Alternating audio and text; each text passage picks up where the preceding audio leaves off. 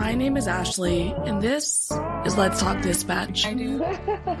You're gonna do it. Do it really well. And I believe the world needs more dispatchers. Around in the mud, blood, and plus beer. years that I'm not working Fourth of July. Fourth of July. Hey, community I know is- policing, right? What about community dispatching? So, on this show, with the help of my guests, we will educate, empower, and support the heroes behind the headset. Right. Hello, everybody. Welcome back to another episode here of Let's Talk Dispatch with me, Ashley, the Raspy Dispatcher. We are recording this episode on August 20th, 2023. And this past week, one of our local departments out here in the Bay Area, California, San Jose Police Department, had an officer injured after an ambush shooting. And I just wanted to take a moment to acknowledge uh, the hurt the San Jose Police Department um, as a whole um, and the comm center is feeling right now. I've had some folks from that department on this show, um, and I've maintained a, a close relationship with them ongoing. And from being from the Bay Area, being from the Bay Area, I just wanted to let anyone listening know. Um, I'm sure many comm centers across the country are thinking of you. Unfortunately, have been there before, um, and we're sending all the positive vibes and good thoughts your way during this hard time. I unfortunately have experienced the death of an officer in a very similar call for service in my career, and it's nothing um, that I would want to experience again. But like so many calls that we are are trained to receive, um, dispatchers have to be prepared to act when a situation like this arises during our shift. And with all that being said, I'm going to bring on today's guest who has spent 29 plus years as a dispatcher. And for at least seven or more of those years, have been instructing for a private company with instruction specialty in homeland security, stress management, and so much more. My days today's guest is Kat Martin. Hi, Kat. Hi, Ashley. How are you? I'm doing good. Enjoying Awesome. Sunday. It's man, isn't that the truth? I actually was able to get yesterday off um, to help my partner do a safety uh, safety fair day. So yeah, so they had the fire department come out, um, the police department, and a bunch of other uh, resources for the area that we live in, and um, they taught like the kids how to use the fire extinguisher. Folks could grab some pepper spray and learn when and when not to use pepper spray. so it was a really That's fun event, but I'm wounded. Okay, my feet hurt. I'm tired. a little sunburned, and, and I was Yep. thinking, man, I should have went to shift. We actually do something similar at my agency called Passport to Safety. Ooh, and there's 10 different stations that you get to go to, and one of them is 911. So we have a whole 911 booth set up, and they come in and we walk them through how to dial 911, and then we actually have phones that they use, and Ooh. it's a great resource. It's it's great. Kids love it. Lots of free stuff, like you said. Fire department, our canines out there demonstrating. So Mhm. Yeah. It was a very cool experience. I didn't have enough time to like throw together a booth for me to participate in a in an official manner as a Raspy dispatcher, but I was just looking at all the options that we had to, for the kids to learn. I was like, mhm. we need a we need a dispatch booth. You know, we need something. Yep.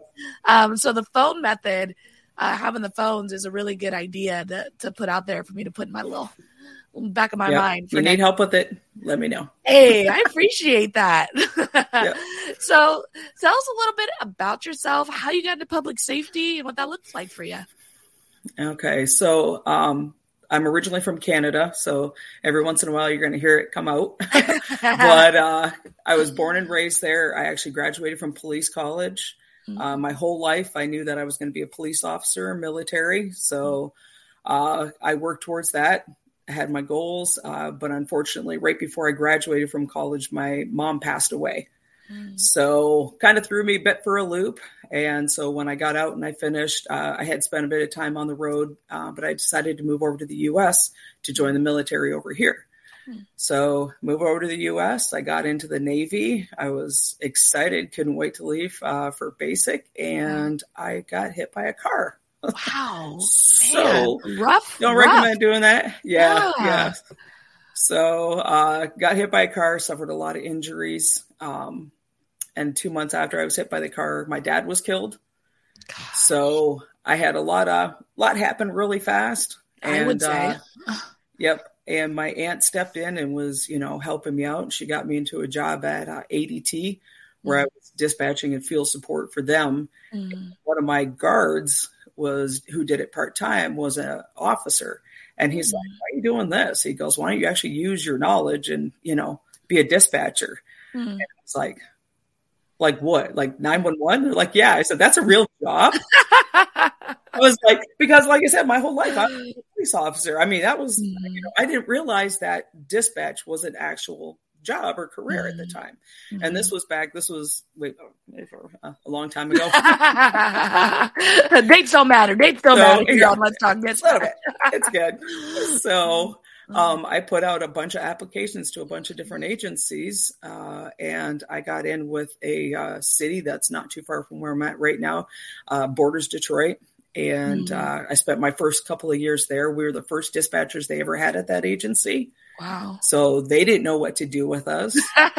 so myself and a couple of the other ones that came in we developed the training program and Mhm. you know helped out with that like you know walking in with my knowledge from the police was a huge help Mhm. but the fireside, i was just like no, I still like, I had no I have idea. a chance for you. yep they were just like well this is a phone this is a pen and paper Oh my. Whoa. yeah we had no cad we had nothing so Yeah. yeah. it was it was definitely different um it wasn't what i was used to Mm. uh after a couple of years there which i absolutely loved they were busy then i'll get up it was a great department to work for but uh, i made the step up to the agency that i'm currently with Mm. so i've been there for 27 years with my current Wow. agency and uh i've seen a lot and been through a lot there but uh i love being a dispatcher Mm. I've had the opportunity uh, to go to other agencies to be supervisors. Uh, I've been offered jobs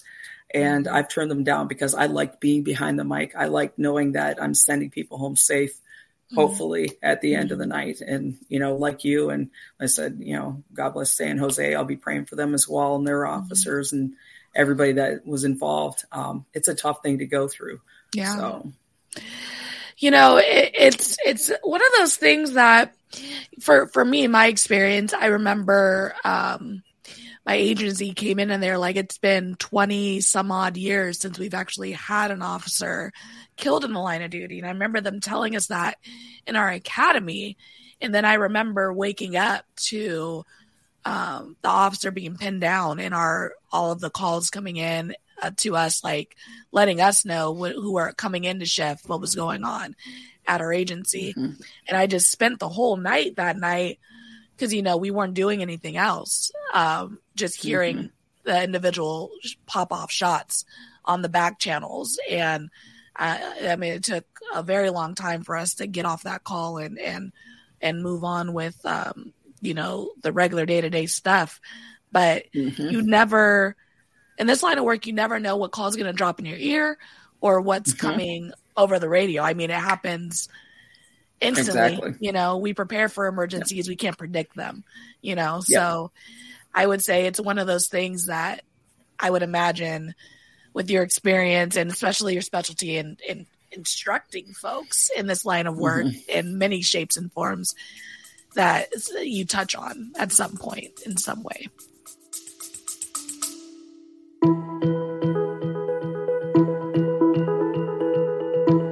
Before we continue, we wanted to take a moment to thank our partners at Prepared.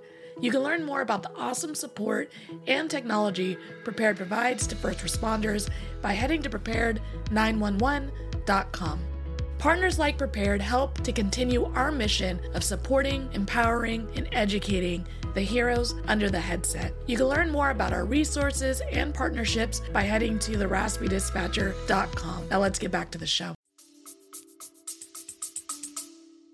Yeah. Oh, absolutely. And especially with the stress management class, mm-hmm. you know, I, I, mean, those are my favorites the stress management, the homeland security. Mm-hmm. Um, although I teach all of them, the 40 hour basic and 40 hour advanced classes, um, those two are my babies. Those 2 mm-hmm. are the mm-hmm. ones that um, I really feel like I can give the most and impart the most uh, to new dispatchers to the career.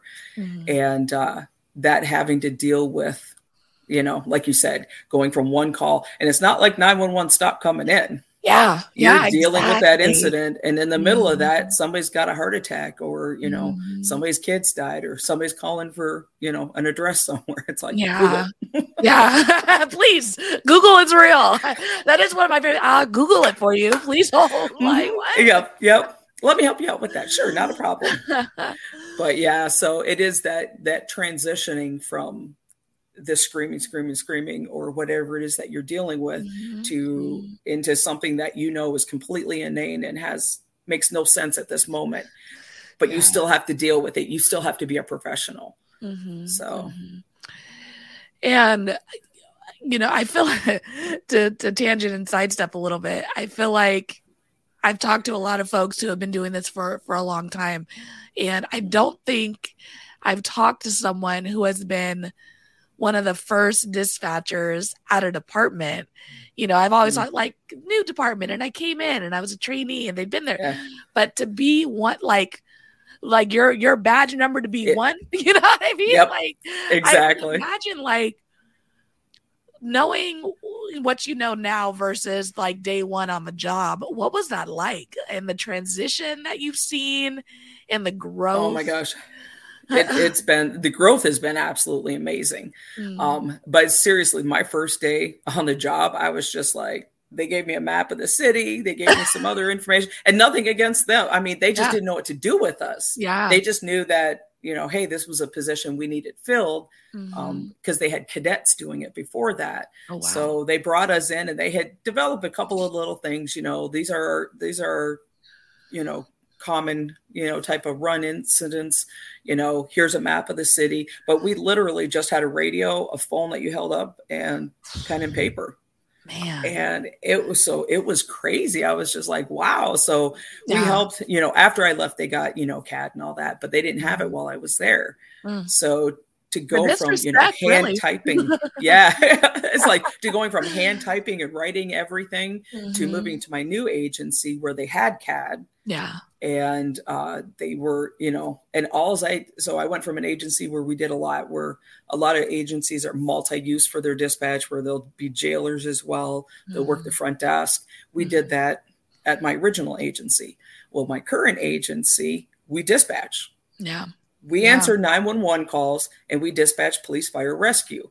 Mm-hmm. We don't mm-hmm. take non emergency. We mm-hmm. don't enter warrants. We don't do any of that stuff. Yeah. We focus on our guys. And that's one of the mm-hmm. things that I love about it. I mm-hmm. mean, that's one of the best things is I can focus on making sure that everything's getting done that needs to get done today. Mm-hmm. And uh and make sure, like I said, my guys are going home, especially now because back then it was all all the officers were, you know, old, you know, you know, begrudging guys. They were all, you know, they were all set in their ways and that. Now mm. it just seems to me like they're all babies. Yeah. I'm like, oh my gosh, they're so young. And I'm like, okay, I was 20 when I graduated from police college. You were young too at one point. And I'm like, but now, you know, it's like, holy cow, it's crazy that, you know, we've got these young guys coming in and I feel a mm-hmm. definite responsibility for them. But the change the computers mm-hmm. you know the the prepared live mm-hmm. you know the mm-hmm. rapid sos all these amazing systems that we have at our hands now mm-hmm. we do things so much faster and so yeah. much better i think it's just uh, it really makes our job a lot easier and mm-hmm. it gives us a little more you know a little more fun on the yeah job. yeah as i like to say you know we're great detectives but man with those computers we can find anybody man isn't that that click click click i found them yep. my favorite is when like down when an officer comes up he's like yeah can you try to find first name jim um, mm-hmm. you know uh hispanic male 30s out of Santa Cruz. And you're like, yeah. okay, like that's it. But we can find okay, them. Okay, yeah. There's a couple. challenge, challenge accepted. yep.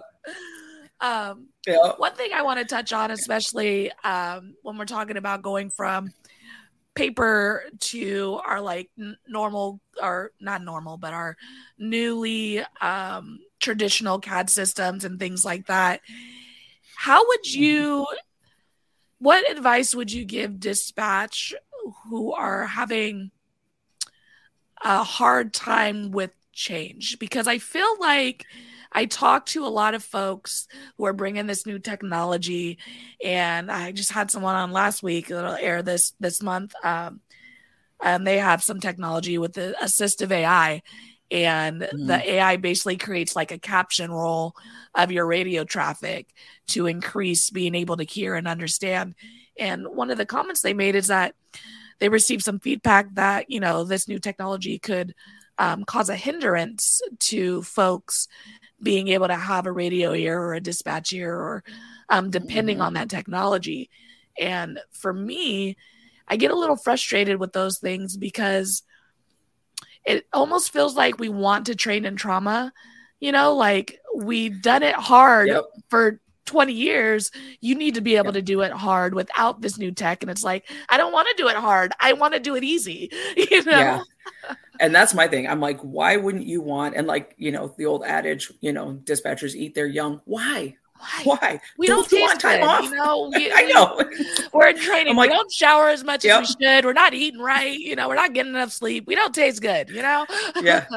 I want my days off. I want somebody else sitting in my seat that I know can do the job. So, and when it comes to that with this technology, I love the advancing technology. I love the fact that it's giving us so many more options, like the prepared live, getting the video. My agency, we're really quick, so we ha- we've only had a couple opportunities to try it, Mm-hmm. um, but our officers get to scenes so fast. So, Yeah. but I think it's going to be a great resource for people that work for counties or state Mhm. you know, where they're having a half hour, 45 minute delay, where you can get those videos on scene. Why Yeah. wouldn't you want that? Why wouldn't you want that option? I'm like, I Mhm. want everything that's going to help me and or help the people that I work with. If Yeah. it's something that's going to benefit them, then I want it. Yeah. So I'm one of those, I'm one of those senior dispatchers that doesn't understand the whole I hate change. yeah Um, I love it. I thrive on it. I thrive on Mhm. busy. I thrive on chaos. Mm-hmm. uh, but I really love learning. yeah So, and that's one of those things that when I'm teaching, when I'm instructing, don't just take what I'm saying. Go Mhm. out and learn more. You want to make yourself a better person, not just in the dispatch center, but a better person in general. So, if it means taking a language class or, you know, I don't care, take pottery, whatever, something that's going to help you relax, something that's going to help you improve yourself. So, this technology is part of that. Learn Mhm. it, you know, learn to love it. And, you know, why wouldn't you want to use it? So, Yeah. And I mean, I feel like in the last, I've been doing this for five years. In the last five years alone, the tech has been Mhm. like explosive in the comm center. Yeah. I remember when the rapid SOS type technology got installed in our CAD. I remember when Text 911 came about Mhm. and you know we're only getting more and more tech and that's just in within the last five years let alone a 29 plus career where you've seen cads be introduced and you know uh, better locating cell phones gosh you know like yeah, the phone systems and that are Mhm. so normal for us. I feel like Mhm. I'm in that age group. I don't know what I'm. I don't know if I'm a millennial or a Z, whatever the thing Busy. is. But I feel there. one of those. Um, I probably should know, but I don't. Um, but I feel like I'm in that weird uh, span where we had computers, and I remember playing on a Mhm. computer when I was a kid and taking typing class in elementary school.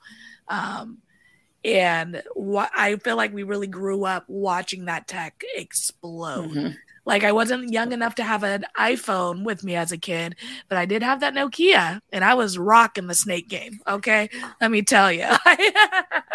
and I remember getting yelled at for texting, and when my mom I got had- that bill, I had the big cell phone. I had the one that I'd hurt you with it. It was right? a weapon. weapon. I remember my dad had that. Mhm. But yeah, but it's with that technology, and this is one of the things that when I when I train people in the dispatch center, when we're actually when I'm actually training and I'm CTOing, um, I grew I grew up with all this technology. I learned it as it happened. Mm-hmm. They have to learn it all at once. Yeah. So that's one thing that trainers need to remember. We've had the experience with it. We learned it as it came in. So those of us that have been able to build with it, we've got we've been blessed with that. That's we're lucky. We have to remember that these new people, even though younger people are very good at technology, it's not the type of technology they're used to. Mm-hmm. So we have to give them that grace and give them that time to learn how to use everything that we set them down in front of. I mean, you're sitting somebody down in front of eight computer screens with 5 million things going on yeah. and they're used to focusing on one. Yeah. So it's like mm. we got to remember that this is a lot going on. This is a lot for them to take in. Mm. So to get that, like I said, the dispatch ear, to get the ability to multitask, it takes time. Mm-hmm. So, like, I have homework that I give them. What I do is I tell them, you know, go home, sit at your laptop, like I'm sitting right now, at a desk or at a kitchen table if you don't have one, set it up. If you have just a tablet, whatever, set it up, put your news on in the background Mm. Have the mm. news going in the background while you're playing a game on your laptop with a notepad and paper next to you and write down the points about what you're hearing. You have to mm. train your brain to pay attention to something that's not right in front of you. Yeah. So it gives you that chance, that time to be able to learn, okay, well, I can do this. And then, you know, when you start feel like you're getting a little comfortable with that, have a family member start asking you questions mm. and interrupting you while you're doing stuff. Mm. And that, mm-hmm. you know, that's going to help them with that multitasking and getting that radio ear, uh, yeah. which is it takes time. You can't yeah. get it in the first phase. It's not going to be the 1st mm-hmm. or second phase. It's going to mm-hmm. take time for them to get that. So yeah. As yeah. And I think as trainers, you know, we really need to remind folks that because I, I you know, you see in these Facebook groups and, you know, folks reach out to me, um, and they're just frustrated. They're like, I'm not getting it. I don't feel supported. I'm, I really want to do well. I'm trying to learn, but I'm, mm-hmm. you know, I don't feel like that's being received, you know, and I'm not getting mm-hmm. good feedback. Um, empowering me that I'm gonna be okay, that I'm gonna gonna survive this because it's really about yep. surviving training yep. because once you're no longer in this state of constant criticism, because that's what our trainers do. Because mm-hmm. of the mm-hmm. risk that's involved in this job, you're going to be critiqued on every single little thing in training. And it feels heavy. I mean, I remember having to go, okay, I need a break and like walking away and crying in the back room because I was just so overwhelmed and frustrated, feeling like I wasn't getting it or I was just having a yep. snowball type of training day. And if you're going through that and you're experiencing that, it is okay. You just have to hang on and mm-hmm. find someone. If it's not your trainer, and hopefully it is your trainer, yeah, but if it's not your trainer, find someone who you can have an honest conversation with and get some honest feedback. Yeah, absolutely. It, it, hopefully, like you said, it's somebody else in the room that knows it, or maybe somebody that helped you get into the field, whatever it is. But yeah, it, having that, and again, we as trainers, yes, we have to be critical. There's a reason for it, but that doesn't mean you have to be a bitch. That doesn't mean Oh, mm-hmm. sorry. Am I allowed That's to swear? I mean, you can. That's I was like, you don't have, you know, you don't have to be the complete mean person about it. Yes, mm-hmm. things have to be mm-hmm. corrected, especially if it's something that's a continuing problem, if it's the same thing multiple times over. But if mm-hmm. it's the first time making a mistake or whatever, we got to learn from it. Give them the chance mm-hmm. and not, you know, like you said, don't try to eat them right away. Like, yeah. let's work through this. But yeah, Mm-hmm, exactly. And um, so I have a question. yes. I don't know if you know the answer to this because it's been a long time for you, but you said you worked for ADT, and we all want to know where zone three is. Okay, where is it? okay, there is no zone three. I can tell you, zone one is the actual panel. So that's what, and they don't know that. I'm like, how do you not know zone one is your panel? So they say uh, zone one, general alarm. Okay, that means you have to check the panel. Gee, thanks. You didn't do anything. So there is no zone three. Well, if there is a zone three, it's usually something close by the panel. But okay, okay, yeah, no. Okay. So yeah, when they're doing that and they don't have any clue, they're just not reading their system yeah. I know because they'll call up and I'll be just like, oh, dang, you're embarrassing us. Like, yeah. right? Like, come on. Like, Like, oh, it's us. Panic alarm, point of activation, unknown. Yeah. What? Wait, that's Well, your it unknown? exactly. Especially in this day and age with how these systems work. I worked for that company 30 years ago. right. And, I mean, come on. We knew what it was back then. You can't tell me we haven't proved on anything. It's like, That oh, is jeez, oh, amazing. So, see, Yeah. everybody, we solve riddles here at Let's Talk Dispatch. Mhm. Zone one Mhm. is the panel. It's the so, if you want to correct checked them, the panel. check the Yeah. panel. Zone one. Oh, you mean the panel? That's what I'm going to say at work Gee, next week. thanks. Oh, you mean the panel? Yeah. Okay, got it. You don't know how to read. Oh, did I say that? Not on this recorded line. that is amazing. yeah, yeah, they're a who. Yeah, and the fire companies are even worse. They're my gosh. oh, oh, Pete. It's like, come on. I Well, don't. my- I don't know question- what. Yeah, like the medical Sorry. alarms too. No, you're fine. Um, Yeah. they'll call and I'll be like, okay, I, here's the number of the fire department. We don't dispatch medical alarms, and they'll call back, call back with an update for medical alarm. Like I know, I just talked to you. Yeah. Update the number. Have somebody that knows what they're doing. Go in the system. Update our number because stop calling me. yeah, man, I'm busy. Yep. yep. Oh, no, that's good. Uh, or they'll call with a medical alarm, but they mm-hmm. have no information on the patient. like who's How do you have a medical alarm? How do you have a medical alarm on somebody you don't even know who they are? Yeah, like no, no, no, phone number, no.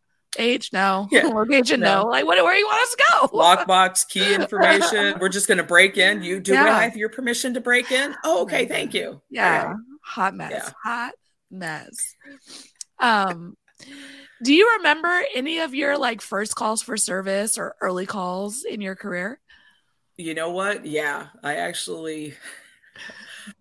It, it, it was funny because I'm going to say I was not the best dispatcher when I started out because I just like, you're calling for what? Okay, where are you at? All right, we'll be on the way. Click. Yeah. Not asking any questions. It took a while to realize, oh, we're supposed to ask questions. oh, that's Okay. that's not, not my job. Um, yeah one of my best ones was i talked with jesus christ and yeah oh yeah and he Okay. oh he had things to say Oh. so he you know he was ready to you know pray over the guys but he mm-hmm. needed them to come down and he was gonna and i'm like i'm thinking this is a total setup. This is gonna be an ambush. I'm like this dude is i'm not following for it buddy. But he really this guy thought he was jesus christ and he was Okay. ready to play and have a good time. And we're just like oh lord. I'm like Did- okay. Did you have to bring wine and bread?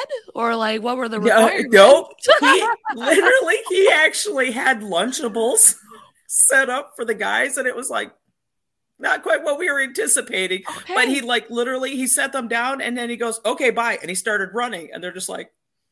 I remember talking to the guys afterwards. They're like, "Should we chase him? Has he done anything?" You know, it's like, "All right, bye." it's like lifting the Lunchables looking for meth. Like where? yeah, we're like, what is what is this dude's doing? But yeah, so that one, and I think the other one that really stuck with me from back at my original agency was a dad called in and he goes, Yeah, I need a rescue for my son. And I'm like, Mm. Okay, what's going on with your son? He goes, Well, he's bleeding. And I'm like, From where? He goes, His chest. And I'm like, Why? He goes, Well, I stabbed him. I'm like, Oh, okay. I'm like, What'd you stab him with? He goes, A butcher knife. And I'm like, Okay. And I'm like, Oh. Where's your son at? Well, he goes, He's sitting on the steps outside the trailer. Um, and I'm like, Where's the knife? He goes, In the kitchen sink. I already washed it. And I'm like, What the heck is I'm like, How did you stab him? He literally stabbed him and it went between the ribs, missed all his major organs. Oh wow. And this kid was actually sitting on the steps when the officers got there. And dad came out, no problem. But they were arguing because the son was playing his music too loud. So he stabbed him with a butcher knife. Oh, my gosh. I was like, well, all right. And but the son was okay. And Yeah. it was it was crazy. And you know, I don't know if folks who um who don't have a direct line to, you know, the first responder world or this line of work realize like how often that type of stuff Yeah. happens. I Well, ex- remember Go ahead. Yep. No, go ahead. I remember I had a um we had this tech at my old agency called Shot Spotter and we had like a bunch of rounds go off. So we checked the area, couldn't find any evidence of a shooting, no witnesses, nothing suspicious, clear the call. And about 30 minutes later, it's like two in the morning. Like 30 minutes later, a guy calls 911. He's like, I came over to my friend's house. I'm like, your friend, 2 a.m. Okay, go ahead, sir.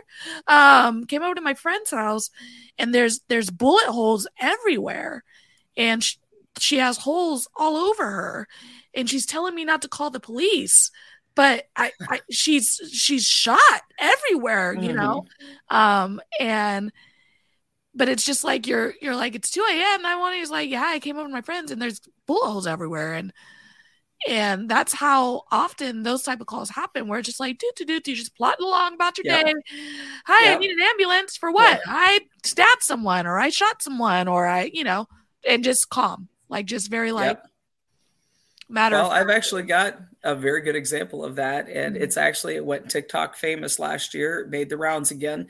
It's actually from like 11 years ago. I think it's got like two or three million listens, views, whatever TikTok is. I don't know. Mhm. I don't have TikTok because I am Yeah. old. i think it's all, all of those things maybe but uh yeah so it was a double axe murder suicide and i'd literally just made my lunch Oh my sat down with my lunch and my partner was up away from her position so i answered the 911 call. I'm like you know 911 da da da da da and she goes there's been a murder suicide. There's no survivors. You need to come right now. And i'm like what?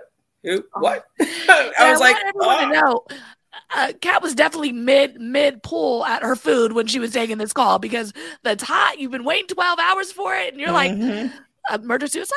Okay, let me just put this down. I wasn't even going to Yep. enjoy that bite anyway. And I literally, I, I said, as soon as she said that, I was like, shit. Like, okay. I set it aside. And unfortunately, it ended up being worse. She didn't know that her mom was also a victim as well. But Oh um, so it ended up being a double axe murder suicide. But yeah, so that one's on TikTok. I could actually send the link if you want to listen to it. But Man, that is it's, uh, wild. yeah. And like you said, and then when you hear the call and what she says, and she's very calm, she's obviously in shock. Yeah. Um, but she's very calm through the whole thing. You know, she gets a Mm-hmm. little, you know, uh, uppy a couple of times, a little chippy. But yeah. yeah, like I said, it's not what you anticipate when you're taking your lunch, when you're eating your lunch. It's not, you know, but you get those calls and you just yep, set everything aside, and start up. working, start typing. Yep. You know, and I think the manner in which, like, like that's wild. Like an axe murder, like, uh, and a Mhm. suicide at that, like Yep. the the violence that comes with that, and you know the Mhm. intention that comes with using Exactly. a weapon like that. Um, Yep. it's out there and it's out there more than it's reported on the news. Way it's more. out there more Exactly. than anyone is really aware of. And it's Mhm. funny at the safety fair thing yesterday, um, someone asked me, like, how is it living in this community where a lot of folks are a little frustrated with like property crime and unhoused individuals coming into the area and stealing packages and, and these things that I think being in this line of work, you just kind of realize is a part of life out there living in the Yep. world and you understand that policing or first responder services are reactive we're not preventative you know you call us when As much as we like to think we can. Right? yeah, we You can. know? Yeah. you you call us when the Yep. door's been kicked in or someone has to Mhm. commit someone should have to commit a crime to have contact with us you know and Yep. A lot of folks have a hard time understanding that we're not going to prevent folks from becoming victims you know? We're we're trying to lessen those chances or opportunities but a lot of that comes from how we operate in our day-to-day lives you know? Mhm. that prevention aspect um and it's tough and like some things you just like how do you how do you prevent a double axe you know murder suicide with you know? Exactly. What what can you Yeah. do but respond and it's it's tough taking those calls as a dispatcher i would especially Yeah. you know you being the dispatcher who took that call who who folks around the world are listening to on social media now Yeah. you're the individual who answered that phone call like Yeah. And it hit like when it hit the news, we knew it hit local news. mhm. Um, I was not prepared for it to it hit national and international news, which it did. Mhm. So the amount of calls, because I have obviously a very distinctive voice, like you do. Uh-huh. So I have a very distinctive voice. So I had people that were messaging me right away because it was on the Today Show, and it was yeah. So it made big news at the time. This was back in 2012 when this happened. Yeah. Because uh, you don't anticipate this happening in a suburb, you know, a nice mm-hmm. suburb community. Mm-hmm. Uh, you don't anticipate something like that happening. And then there was another brutal uh, murder and um, beating that happened in the uh, bordering jurisdiction mm-hmm. just north of us mm. a week later. Uh, mm-hmm. That's also made international news as well. And people were like, what is going on? And yeah. again, we have to remember that as dispatchers, we're going to see this, we're going to see it day in and day out. Mm-hmm. We're going to see that 5%. Yeah. We're going to see the worst of everything for a very mm-hmm. long time. So, and that's where it comes into okay, taking care of yourself, taking care of your officers. Mm-hmm. You know, how what does that look like for you? Mm-hmm. So, and to remember that you're even though you're part of that because of the call, you still have to learn to separate yourself from that. And it can be mm-hmm. really hard to do, especially yeah. when people get really invested in these calls. Yeah. Um, yeah, my daughter just took one of her, her, worst calls. She's been doing this mm-hmm. a year and a half with me now. She's mm-hmm. at my agency. So um, cute. yeah, it's great. It's great. Yeah. She started when she was 19 and uh, she's cool. doing great. Yeah. But she had her first call where she mm-hmm. lost a baby. Mm. And nothing she could have done would have changed the outcome. Unfortunately, that baby mm-hmm. was deceased when we got the call, but she did everything she needed to, giving the parents the CPR instruction, uh, trying to keep the scene calm until firefighters and officers got there. Yeah. Um, but that's still going to have an effect on you, even if it doesn't at that moment. You have to be mm-hmm. very careful of watching when that does creep back up, especially when you take a similar call a year from now or 2 mm-hmm. years from now. So, mm-hmm. yeah. And I imagine, you know, not everyone gets to work with their mom, who is honestly a complete badass in this uh, line of work. So I'm sure she feels good to be able to have someone who gets it, you know, to relate to. And I think that's yeah. half half the battle, right? Is like having someone who um, mm-hmm. understands and can give some feedback and who has experienced, you know, quote unquote loss in this in this line of work. You know, it's super yep. important. Yeah. And I have a lot of CISM training mm-hmm. and a lot of mine is faith based. So, mm-hmm. you know, just helping her out with that. And her dad's a retired police officer. So, yeah. Yeah. Yeah, I did that. I was that dispatcher. hey man, sometimes we gotta get that pension, you know. You gotta you gotta set up that retirement. I respect it. oh yeah, no, he's he's somebody else's problem now. So we did we did that too. yeah, statistics. You gotta keep it consistent. Yeah. You know. yeah, but yeah, definitely having that person that you can talk to is so imperative. And I'm I'm very glad we have a very good relationship. So awesome. she's able to talk and able to share when she needs to. So. Mm-hmm. Very yeah. cool. So I did want to circle back to something that I don't think we talk about or we talk about it a little bit in um as a as a ha ha I think and I I, I know I do like I always say like man that might be my dateline episode you know like that might be the one where I end up on on national TV and I don't think mm-hmm. we recognize it as much and we need to operate as such that any call it, it's all recorded it's all public record yep. everything How, you do everything, everything you do you is do. recorded and um you never know you know how you're going to end up on TV, what kind of call it'll be, you know, for you. Mm-hmm. I imagine I haven't heard the heard the call, but it's out there, obviously. Mm-hmm. Um, but I would hope that when I do end up on the Dateline and the national news, that it's in a in a praising manner, in a positive, in, yeah, yeah, in which they're like, man, that was a rough call, and the dispatcher rocked it. Um, mm-hmm. But we know there are calls out there that are like, Ooh, like that's not. I also teach a 911 liability class. So. Right? Like, oh, you know, we don't want, yeah, you know, some and, not good examples. Yeah. Yeah. And we just need to always, every single call. And I know we can talk about burnout and like what it's, what, what is mm-hmm. contributing to, um, these dispatch calls that are not uh, showing the best foot forward for the dispatcher and but the but just like our officers you know who are out there uh, we're we're held to a higher standard to conduct ourselves in a mm-hmm. certain manner um, when we're uh, um, when we're interacting with the public and mm-hmm.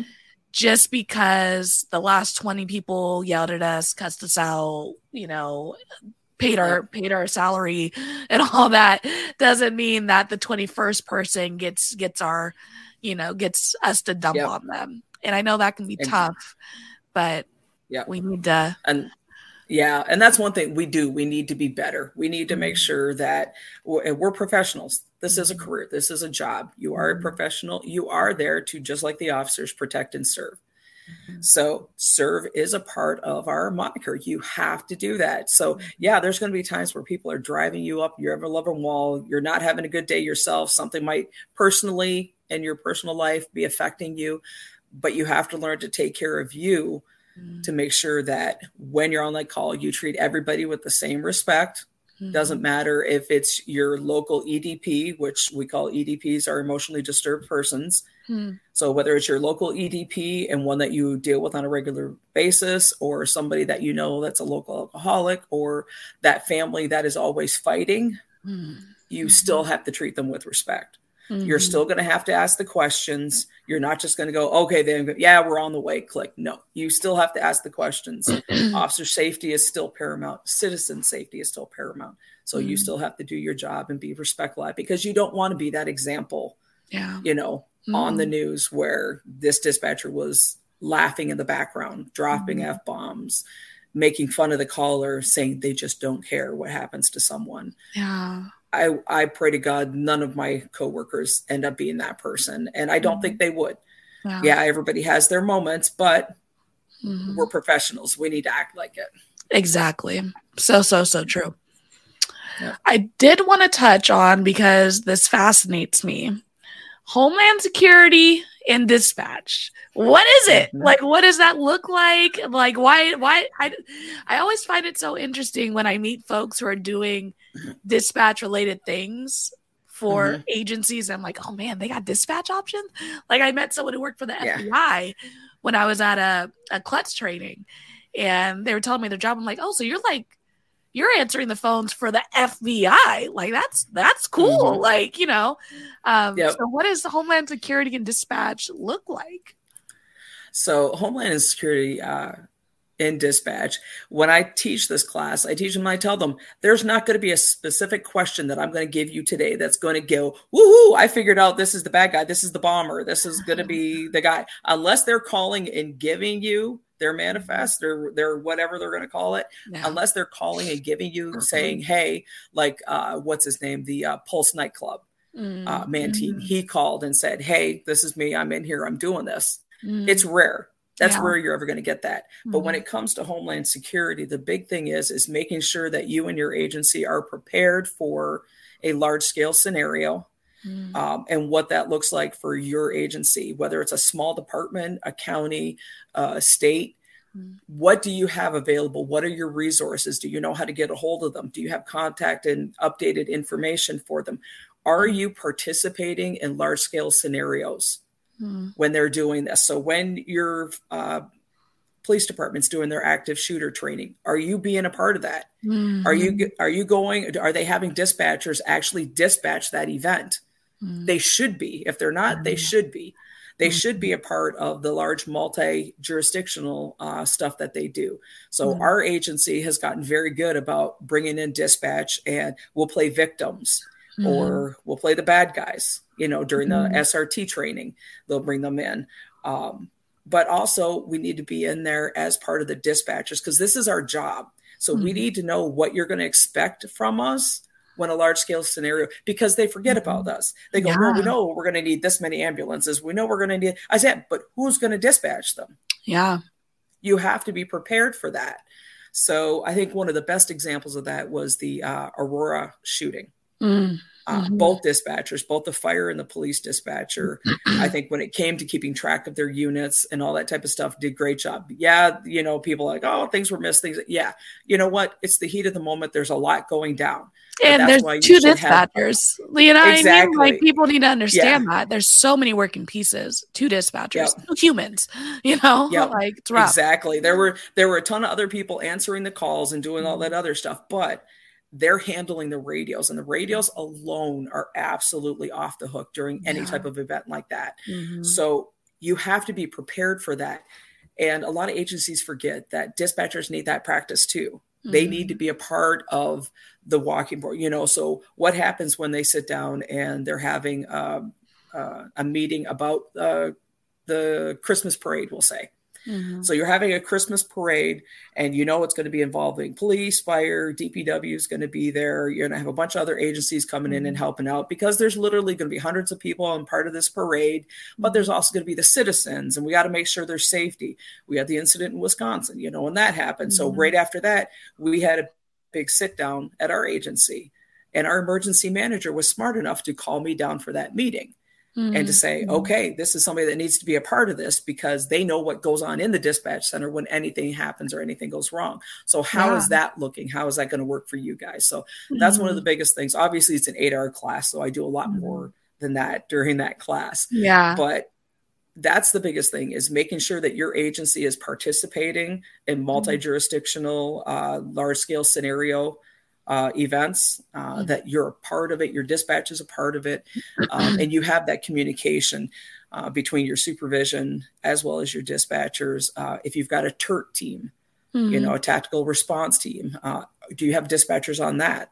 Yeah. Do they go in and train with the SRT team? Yeah. So what does that look like? So there's so many things that we can be doing better as dispatchers. It's again, it's still a learning curve. I've been doing this, like I said, almost 30 years, and I'm still mm. battling to get a lot of this stuff in place. Yeah. Um, but you know, some agencies do great at it, mm-hmm. but the majority they just they don't think they you know they see police, they see fire. Yeah.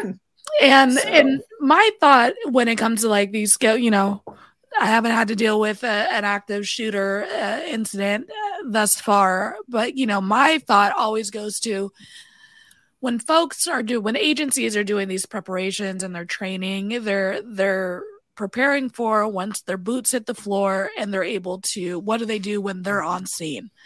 But there's a good typically five, sometimes 10 minute gap where your mm-hmm. dispatchers and it always I don't want to say always, but it typically it happens at these small centers where they're mm-hmm. sometimes mm-hmm. staffed by one or two people and yep. you have a school full of let's say 100 200 folks who are dealing with an active shooter situation those 100 200 folks are calling into a dispatch center where only two people are answering the phone so the question yep. becomes what direction as far as policy liability and the intention to save as many lives as possible are you wanting these dispatchers to communicate because not only are we gonna are we gonna be fielding these calls from victims, potential victims, and folks mm-hmm. who are on scene, we have to provide that information to the officers responding, the most accurate yep. and updated information. So, I think what gets lost a lot of times with this prep stuff is like, what do you want us doing yep. while you're on the way there? Because yeah. do you, you have know, policies in place yeah. for that? Yeah. What, what is my direction? Yep. And that's just it. And they don't think about that. So, and that's one of the things that I tell people a good thing to do is take the ALICE training. Mm-hmm. So, if mm. you haven't had ALICE training, ALICE is a great training. And that's what a lot of companies are using. Mm-hmm. So, a mm. lot of it is, you know, we'll talk, you know, how are these kids? Are they on a lockdown? What does that mean for us? Mm-hmm. How do we get around that? You know, how are our guys going to get into? How do our guys get into the building? What's going on with that? So, and I've I've taught this class, I can't tell you how many times over the last seven, almost eight years, yeah. where people have zero clue on how their officers respond once they get there. Mm-hmm. They need to know this. Yeah. They need to know that their officers are, and most agencies, not all, but most agencies are now training first on scene, first in. Your job is to neutralize that threat. Yeah. We're not worrying about victims. We're not yeah. worrying about our that job is, is to, to the threat. Yeah. Mm-hmm. yeah. So it's like, how is your agency handling that? Is that what's mm-hmm. anticipated? And again, what is your role in the safety of all your callers because yeah. they're calling you for help.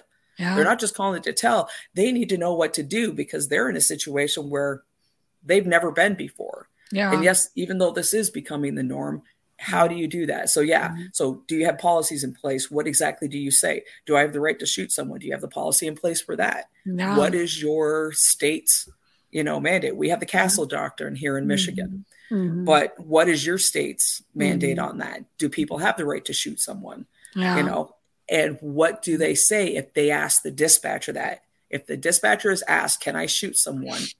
Mhm. what do you say back to them? Yeah. No, it's super these are- super important. And Yeah. especially with with um with school shootings being on such a high like Mhm. what information do you have about that school's policy? What information uh, what layouts, what blueprints, what I hopefully, you know, the agency is planning a certain response for the school they know they're going to respond to. You know what I mean? Like yeah, how are Yep. you going to enter this place and what how many exits are there and if we're familiar as a dispatcher with how the school's set up if someone says they're in the library and we know that's on the one two three or four side we're going to be able to Mhm. communicate that better to our officers who are responding and know the layout as well just those little things that sometimes Yep. can get missed by the folks who are setting up these trainings Yep. and it's paramount And I've- you know and I've had a lot of agencies say, "Oh, we've got those in our computer system." Okay, God forbid, in the middle of all of this, your computer goes Yeah. I'm done. Oh, because that's when it it's not to say happens. everybody. exactly. It happens in the middle of something. when It happens during a storm. It happens. Screw it. So, yeah, right? so just- we have the actual we have the actual plot maps. We have the actual physical plot maps of mm-hmm. our schools, of all of our schools.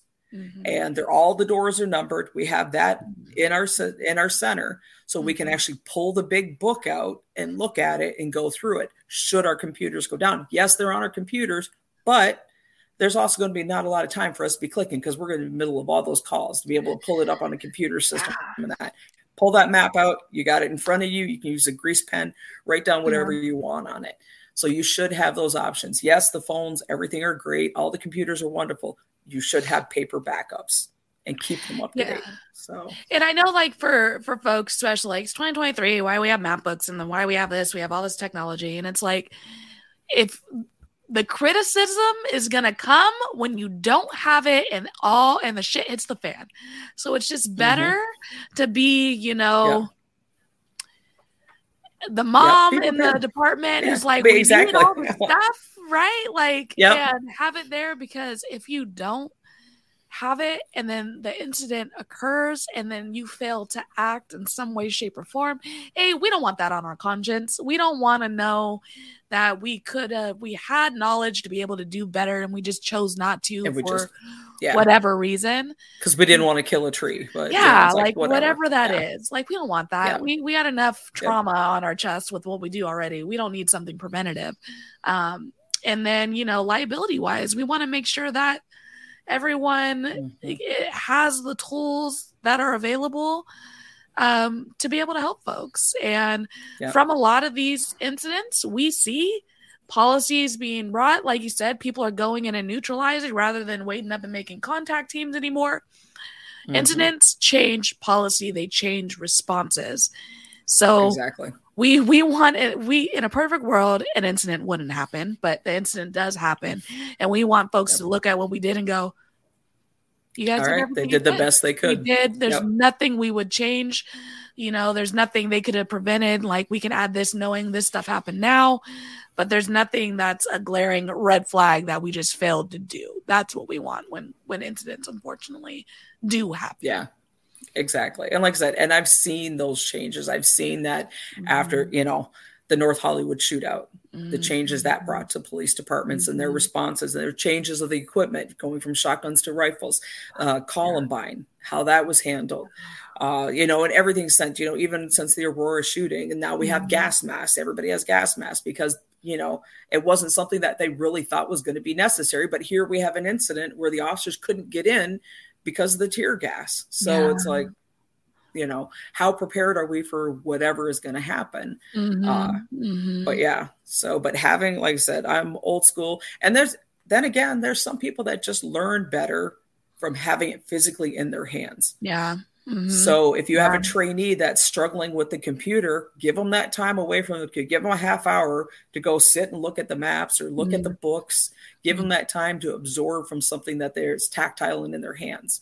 Some Mhm. people learn better that way. Yeah. uh, one of my trainees well she's one of my coworkers now she created her own book so she Mm. has all the cheat sheets, all the codes, everything she needs in her book, and she knows exactly where it's at. She just pulls it out of her locker when she comes into work, sets it down beside her position, and she knows where to look for her stuff the way she wants it set up.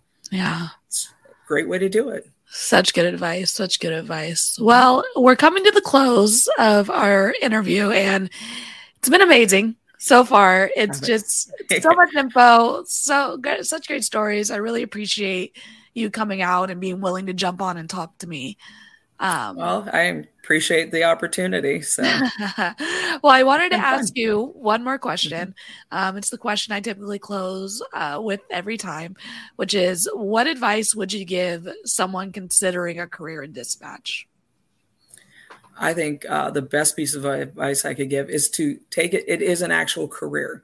This is a great opportunity to do something that you never really thought of. I mean, we have the opportunity to help people at the worst points in their lives and to have them come out hopefully even though it might have been the worst point but come out with a memory of somebody actually cared about them hmm. that's a great opportunity it's a great resource for us to be able to do that um, and don't take it seriously all the time though. You got to have fun with this. I'm always laughing on the job. I love my job. I love what i do. I love teasing my guys. I love teasing my coworkers. I love teasing the people that i train and instruct.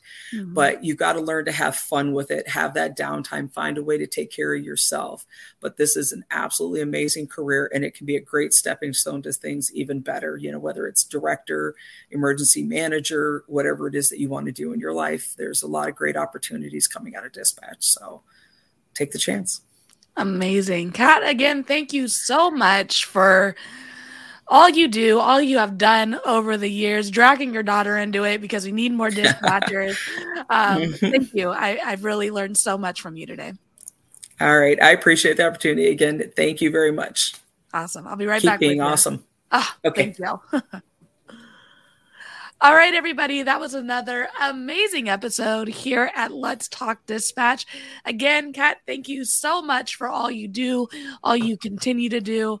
There is definitely something to know when, like, in a dispatch center, you have to ask questions. And if you feel like you're uninformed on a certain type of call that you may take in this line of work, make sure that you're asking the folks who are creating these policies how they want you to respond because it's better to be prepared than unprepared in this line of work. See, again, you never know what kind of call you are going to take. If you like, subscribe, tell a friend. If you're interested in coming onto the show, just head to the raspydispatcher.com pick a date and time that works for you. I look forward to connecting with and talking to everyone. Uh, until next time, everybody, stay raspy. Thanks for tuning in to another episode of Let's Talk Dispatch, a Raspy Dispatcher production. If you like the podcast, don't forget to hit that subscribe button, leave a five star review, and of course, tell a friend. If you want to be a guest, head to the raspydispatcher.com and check out our additional resources. Until next time, stay raspy, everybody.